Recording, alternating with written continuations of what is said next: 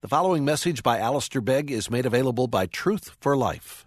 For more information, visit us online at truthforlife.org. I invite you to turn to 2 Samuel 17. Uh, we're going to continue from where we left off this morning.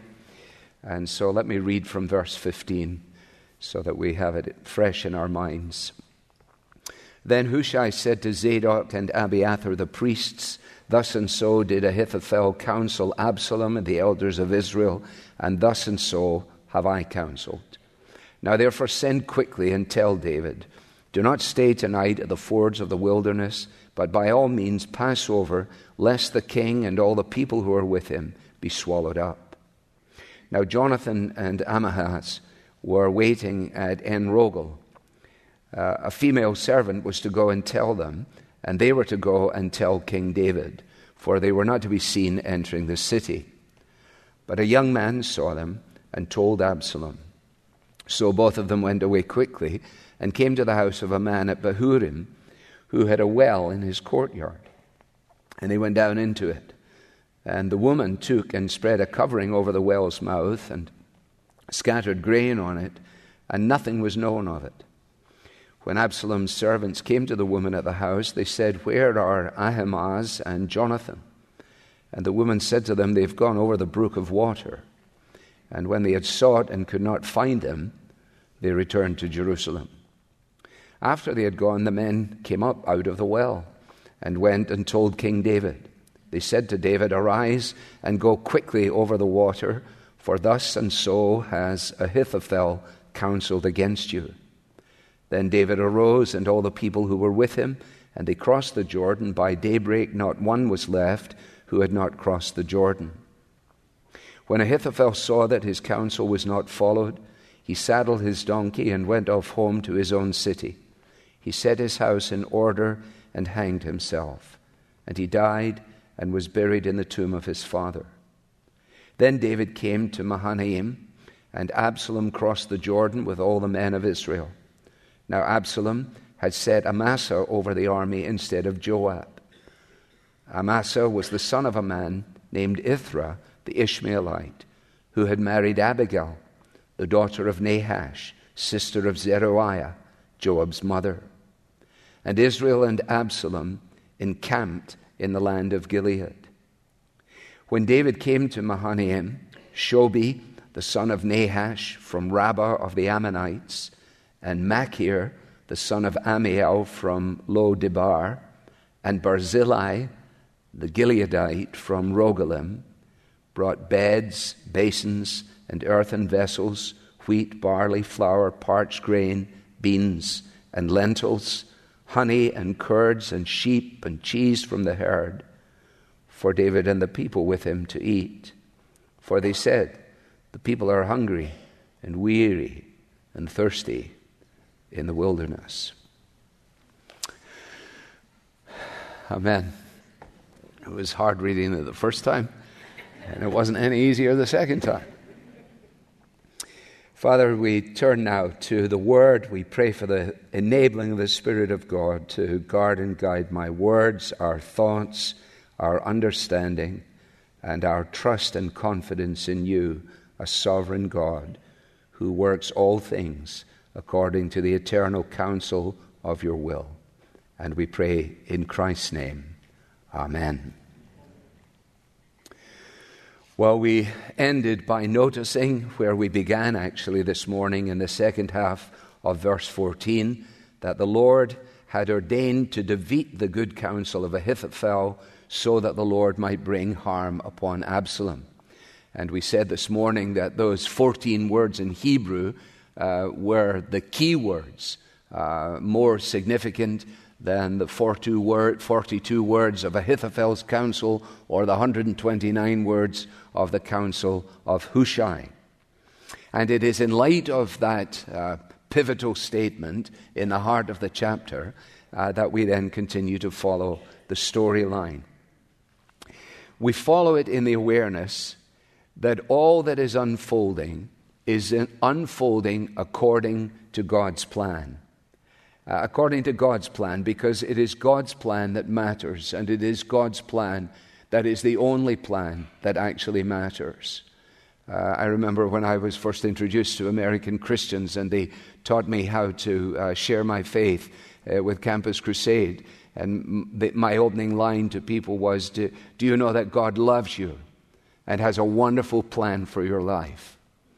And uh, it's quite a statement, it is quite a question. And uh, we discover here that God is working according to his plan, that we seek first the kingdom of God, his righteousness, and all the other things then follow. Now, we're not in any doubt about what God's plan is in this context. It is to establish David's kingdom.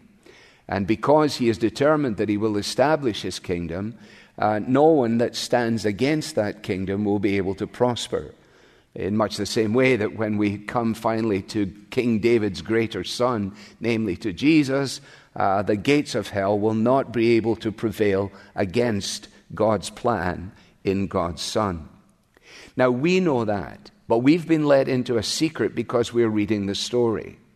And what we need to understand is that we know what the actors in the story themselves don't know.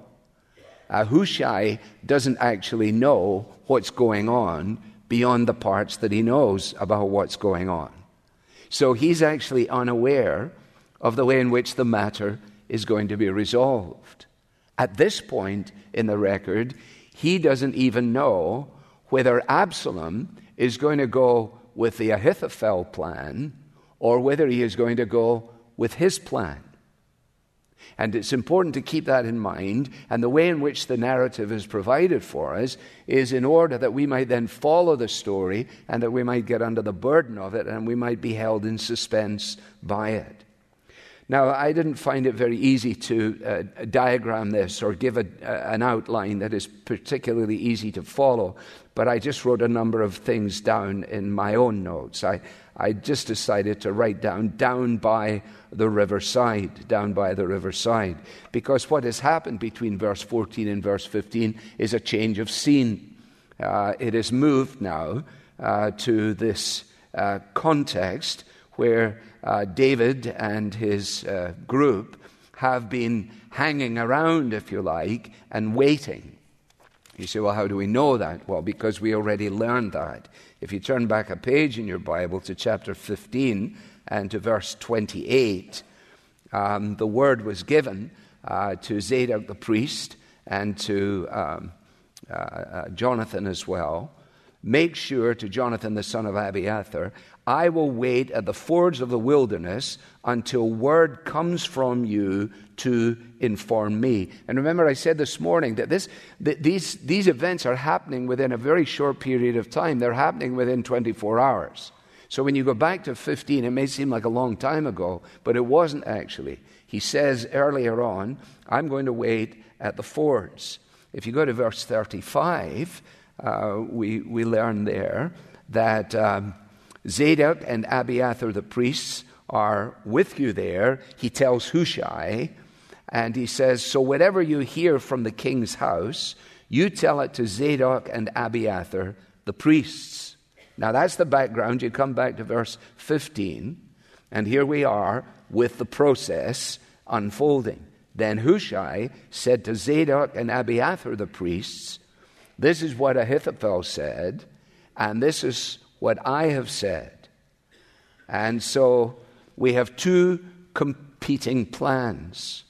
And again, Hushai was unable to be sure that Absalom was going to heed his advice. And at this point, he doesn't know. Therefore, he recognizes that time is of the essence. And indeed, it unfolds in the anticipation that the plan of Ahithophel will actually be executed. You see that as you read on in the text. And so, because time is of the essence, he wants to make sure that everything takes place quickly, quickly. Therefore, send quickly and tell David. And as you allow your eye to go down through the text, you will see that quickly is a recurring adverb. And importantly so. It's clear to us as we read on that the protracted speech of Hushai, the 129 Hebrew words, um, is not exactly, I would say, drawn out, but uh, the way in which he unfolds it clearly has been a mechanism in part to buy time. To buy time. Because remember, uh, Ahithophel said, We'll get on this tonight. That was Ahithophel's advice. I'll go down there, I'll take him out, we'll leave the rest, they'll come and join you. Let's do it tonight. You're up on the roof, I'll be on the battlefield, I'll take care of it, I'll be back. Let's see what Hushai has to say. Then Hushai starts, it's like he's speaking rather slowly. Well, of course. And the thing is, why are you speaking so slowly? Well, I'm buying some time because of what he seeks to achieve. Now, the priest's sons, uh, Jonathan and Ahimaaz, uh, were charged with the responsibility of getting the news to David, right? That's verse 17. Jonathan and Ahimaaz were waiting at En Rogel.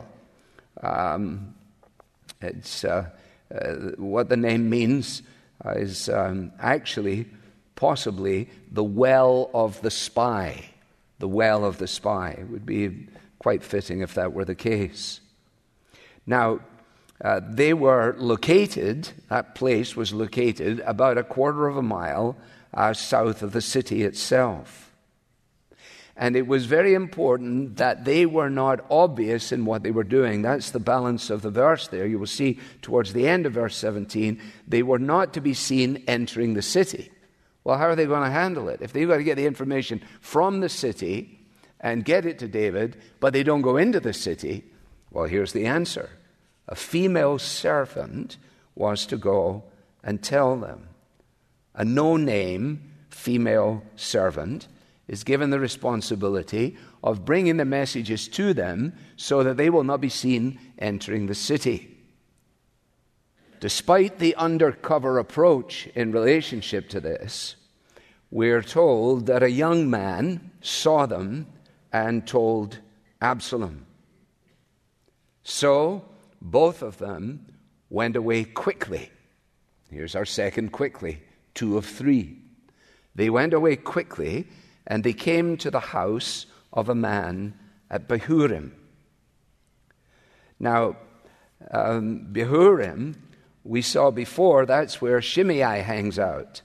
You remember the fellow that was cursing all the time and throwing stones?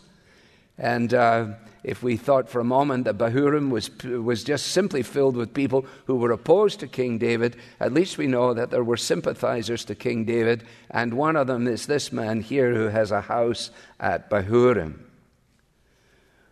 But pause for a moment and say to yourself, now listen, what is happening here? Is this chain of communication going to be broken? Is the uh, plan about to come crashing to a halt as a result of the very humanity of the way in which it is seeking to be completed.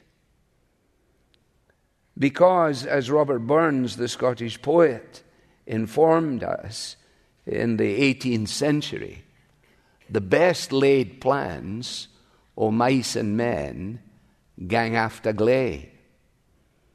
Uh, Steinbeck stole that for his novel, but uh, it is Scottish in its origin. The poem, I'm sure you have all memorized it at school, is a poem written to a mouse by Robert Burns. Because Burns is ploughing, and as he ploughs, he realizes that he has turned up the nest of a mouse. And he says, We sleek it, and beastie Oh, what a panic's in thy breastie. Thou shouldn't wander off so quickly. And as it goes on, you eventually get the line. But Mousie, thou art no thy lane. In proving foresight may be vain. The best laid schemes o' mice and men gang after gley, and leave us naught but grief and pain for promised joy. Burns did not believe in the sovereignty of God. Burns' most famous diatribe against Scottish Presbyterian Calvinism is a poem called Holy Willie's Prayer. Which is a straightforward assault on the very notion that a sovereign God works everything according to his will. I pause for that reason because Steinbeck picked up on that. And in that novella, it is equally clear that Steinbeck was embracing the notion of a random universe where the characters involved were working desperately as best they could against a merciless fate. How different is this? And how could we ever be assured that the plan of God would prevail? And the answer is because it's God's plan. It's so human, isn't it? It's so ordinary. They went away quickly and they came to the house of a man at Bahurim. presumably, they knew that he was a sympathizer. Eh, they must have known, perhaps, that he had a well in his courtyard. And they went down into it. Wait a minute here. We're talking about the kingdom of God, for goodness sake. We're talking about this vast unfolding drama. And we've got these two fellows who are supposed to be doing their best, getting the message from the female servant to get it to King David. And as far as we can tell right now, the whole thing has come to a crashing halt because the two of them are hiding down a well. Well, is it over? It's actually not very impressive, is it? The kingdom of God is unfolding. Where? Well, at the moment, it's at a guy's house in Bahurim. He has a well, and they're down the well. I sat and thought about it quite a bit this afternoon. It made me think of a New Testament scene. I wonder, does it come to your mind as well? In Acts. Do you remember how, do you remember how uh, Paul gets out of Damascus? Yeah. They, they let him out through a hole in the wall and lowered him down in a basket. The kingdom of God is unfolding from Damascus and on with a funny little man in a basket. Are you surprised that God would use you, you funny little man? You unknown lady? No, it is all according to his plan. And not only do we have that lady and that man, but we have the woman at the well. For there she is. Who is she? She's the woman of the house. What did she do? She covered the top of the well with a piece of fabric. And because she was skillful, she covered the fabric then with grain to make it look as though, in the routine of life, uh, the grain was simply being dried in the sun. The people who came searching on behalf of Absalom uh, clearly weren't doing a very good job. And she lied to them that the man had gone over the brook. They seemed to pay scant attention to that, and eventually they returned, verse 20, to Jerusalem. Did it matter what she'd done? It was absolutely vital. But didn't she tell lies? Yes, she did. Does that mean that the Bible then condones the telling of lies? No, it doesn't. But what it does remind us of is simply this that in all things, God works for the good of those who love Him. It reminds us that God controls evil, but He does not create evil. And when you consider the unfolding of the providence of God, whether it's in the life of Joseph, whether it's in the, li- the life of Esther, and so on, or certainly here in this chapter, you realize the wonder of it all. But let's just notice before we move into this final section, because it is a wonderful illustration of George Eliot in Middlemarch. I haven't been able to quote this for a long time, and I used to quote it regularly to the point of ad nauseum in some people, I think. But it is such an amazing quote. I corrupt it a little bit, but remember, Eliot writes The growing good of the world is partly dependent on unhistoric acts, upon the impact of those who live faithfully a hidden life and rest in unvisited tombs. The faithfulness of those who live a hidden life and rest in unvisited tombs. You mean the hidden life of a little girl from Israel this morning in the story of Naaman? You mean a female servant who doesn't have a name?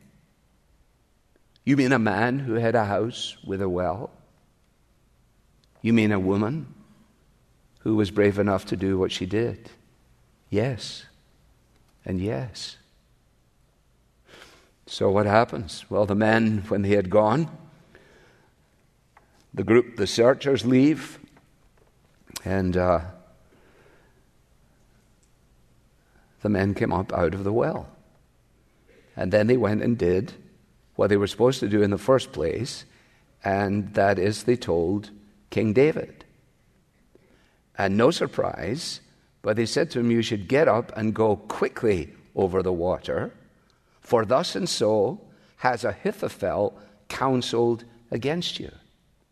In other words, uh, the Ahithophel plan may well unfold, and if it unfolds, it's vital that you get out of here.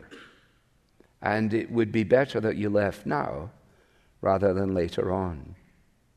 And so, what you actually have in that little incident is, from a human perspective, uh, what is actually a rather narrow escape. But it is all proceeding according to plan, including the tragedy that is contained in verse 23. What are we do, to do with Ahithophel? Here is a picture. It is a tragedy. It is marked by a measure of dignity. It establishes unequivocally his memory.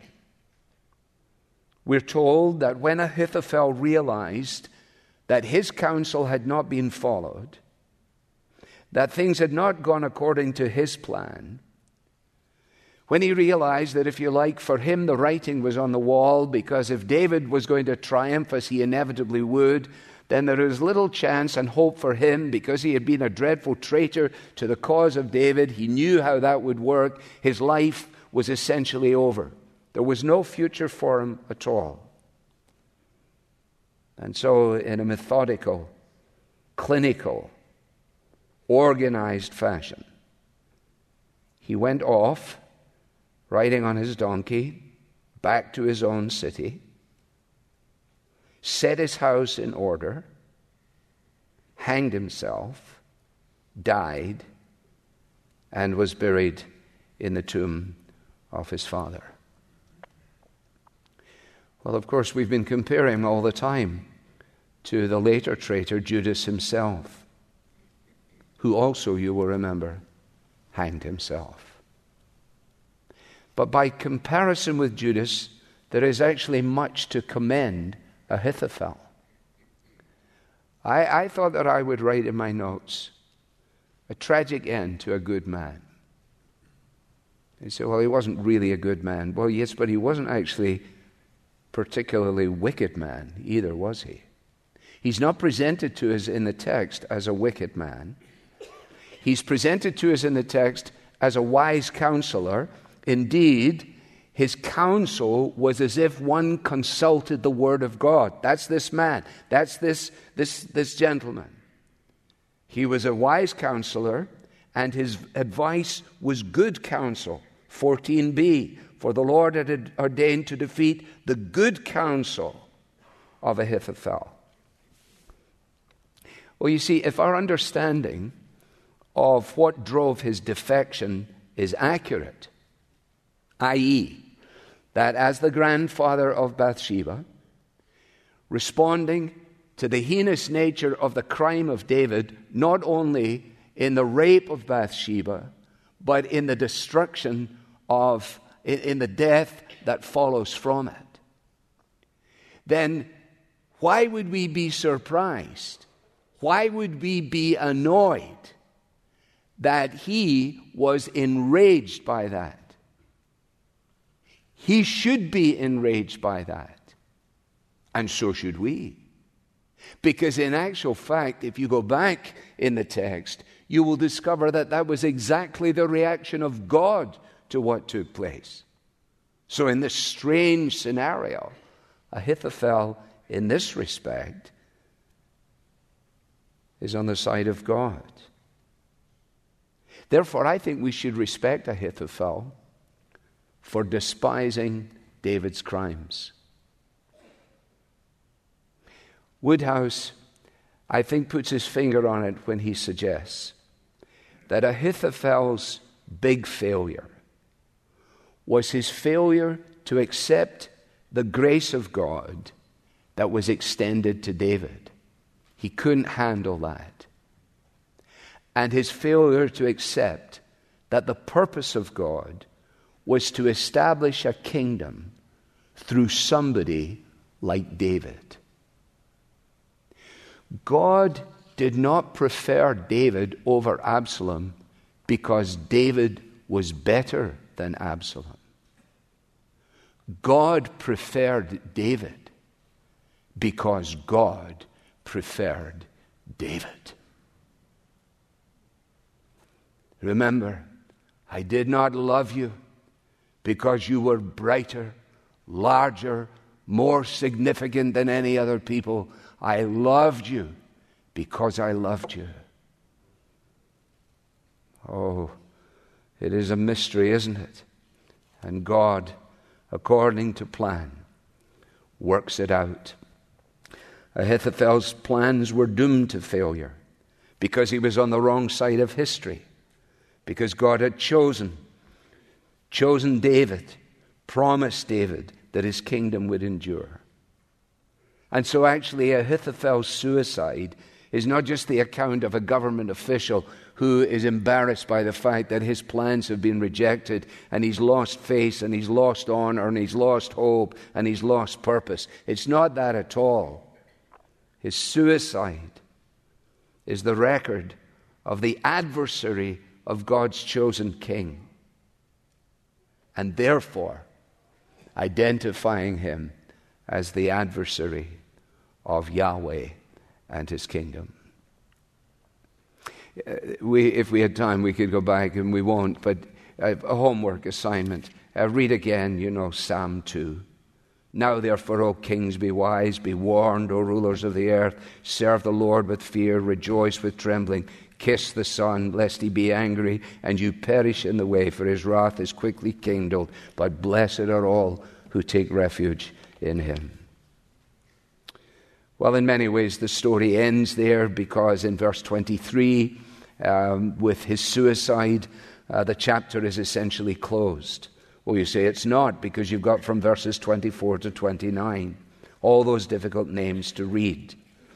Well, what this is actually building towards is this great battle, as, as we will find uh, who, those of us who have patience to get in uh, to chapter 18. The negotiation time is over, the preparation time is essentially over, and the confrontation is about to begin. And so, what you have there in those names is the record of the assembling of the forces, first of all of Absalom, and then of the forces of David himself. Uh, these individuals are going to line up on one side or the other as a kind of choose you this day whom you will serve uh, moment. And when the teams are put together, the personnel, uh, the friends of David uh, bring all of these provisions in order that the progress might unfold. And I find it quite interesting that the final sentence of the chapter, as we have it, affirms uh, part of Ahithophel's counsel. Because remember, if you look back up the passage, you can go and get him while he's weary and discouraged. And Hushai comes and he says, You know, Ahithophel's counsel's not good. You shouldn't think of him as being weary and discouraged. You should think of him as enraged. You should think of him as being like a bear uh, seeking to go for uh, the, the creature that has invaded the cubs. Well, who was right? I think Ahithophel was right. Because there's what it tells us. There they were, hungry and weary and thirsty in the wilderness. So he was right about that. But in the end, he was foolish. Because he should never have defected, he should never have deserted the king. You wouldn't defect, would you?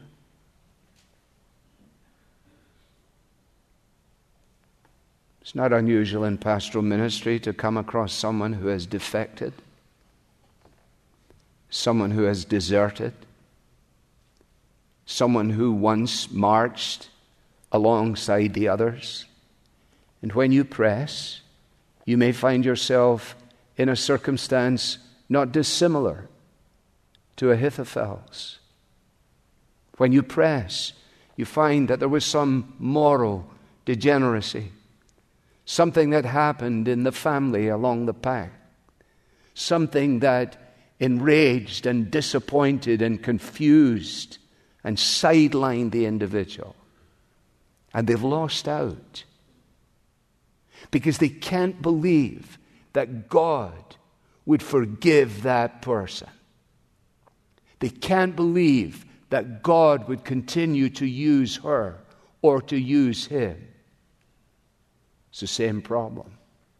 It's the same issue. Woodhouse is right. Ahithophel got to where he was because he couldn't believe that God would forgive somebody who did that. And he found it hard to believe that God would build his kingdom through somebody like him. Let's make sure tonight that we deal with the issues that may tempt us to defection or to desertion. And don't sit on your high horse, for let those of us who think we stand take heed lest we fall. Take your side on the king's side. Do not be foolish. Trust the counsel of God. Rest entirely in His providence. In the end, all will be well. The bits and pieces that we can't fix are under His sovereign control. And whether we've got a name like Barzillai or Shobi or Machir, whether we're a name, as it were, in the unfolding story of God's purposes, as limited as we might understand it to be, or whether in eternity we will just find that it was fine for us to be the female servant. It was fine for us to be the man who had a house with a well. It was fine for us to be a young boy from Cleveland, to be a little girl from Israel. I have a maker. He formed my heart. Before even time began, my life was in his hands. He knows my name. He knows my every thought. He knows each tear that falls. And he hears me when I call. I forget people's names. He never forgets a name and sweeps the good, the bad, and the ugly into the vast panoramic drama of his purpose from all of eternity to put together a people that are his very own, who are the utterly undeserving beneficiaries of his relentless love and his amazing grace. And so the story of the kingdom continues. So, whether you're down a well this week, or crossing a ford, or driving a ford for that matter, perhaps it will do you well to remember that when you're just about to press for the buttons on the TV thing and press mute and go into one of your mini tirades about, I don't know what's going to happen to the future of this place. I can't believe what will happen to my grandchildren if this thing continues the way it's going to continue. We might as well all just ship out and move on and be done with it. Hey, wait a minute. Don't you believe there's a higher throne than all this world is known? I hope so. Father, Thank you for the stories of the Bible. Thank you for the great story that you love the world so much that you gave your only begotten Son, that whoever believes in him would not perish but have everlasting life. Lord, we acknowledge tonight that our times are in your hands. Uh, forgive us, Lord, for setting out on, on an average day as if um, it was all up to us. Help us, we pray, as students of your word and as servants of Christ, to encourage each, each other along the journey. For we pray in Jesus' name. Amen. You've been listening to a message by Alistair Begg from Truth for Life and you're welcome to pass this sermon along to others, but please don't charge for it or alter it without written permission from Truth for Life. This content has been provided to you free of charge by the generous supporters of Truth for Life. For additional information about how you can support Truth for Life, please visit us online at truthforlife.org. There you'll find free message downloads from Alistair Begg, as well as links to our podcast, mobile apps, and other resources to help you grow in your Christian faith. Again, the website is truthforlife.org. You can also follow us on Facebook and Twitter to stay in touch with Truth for Life and Alistair Begg. Truth for Life, where the learning is for living.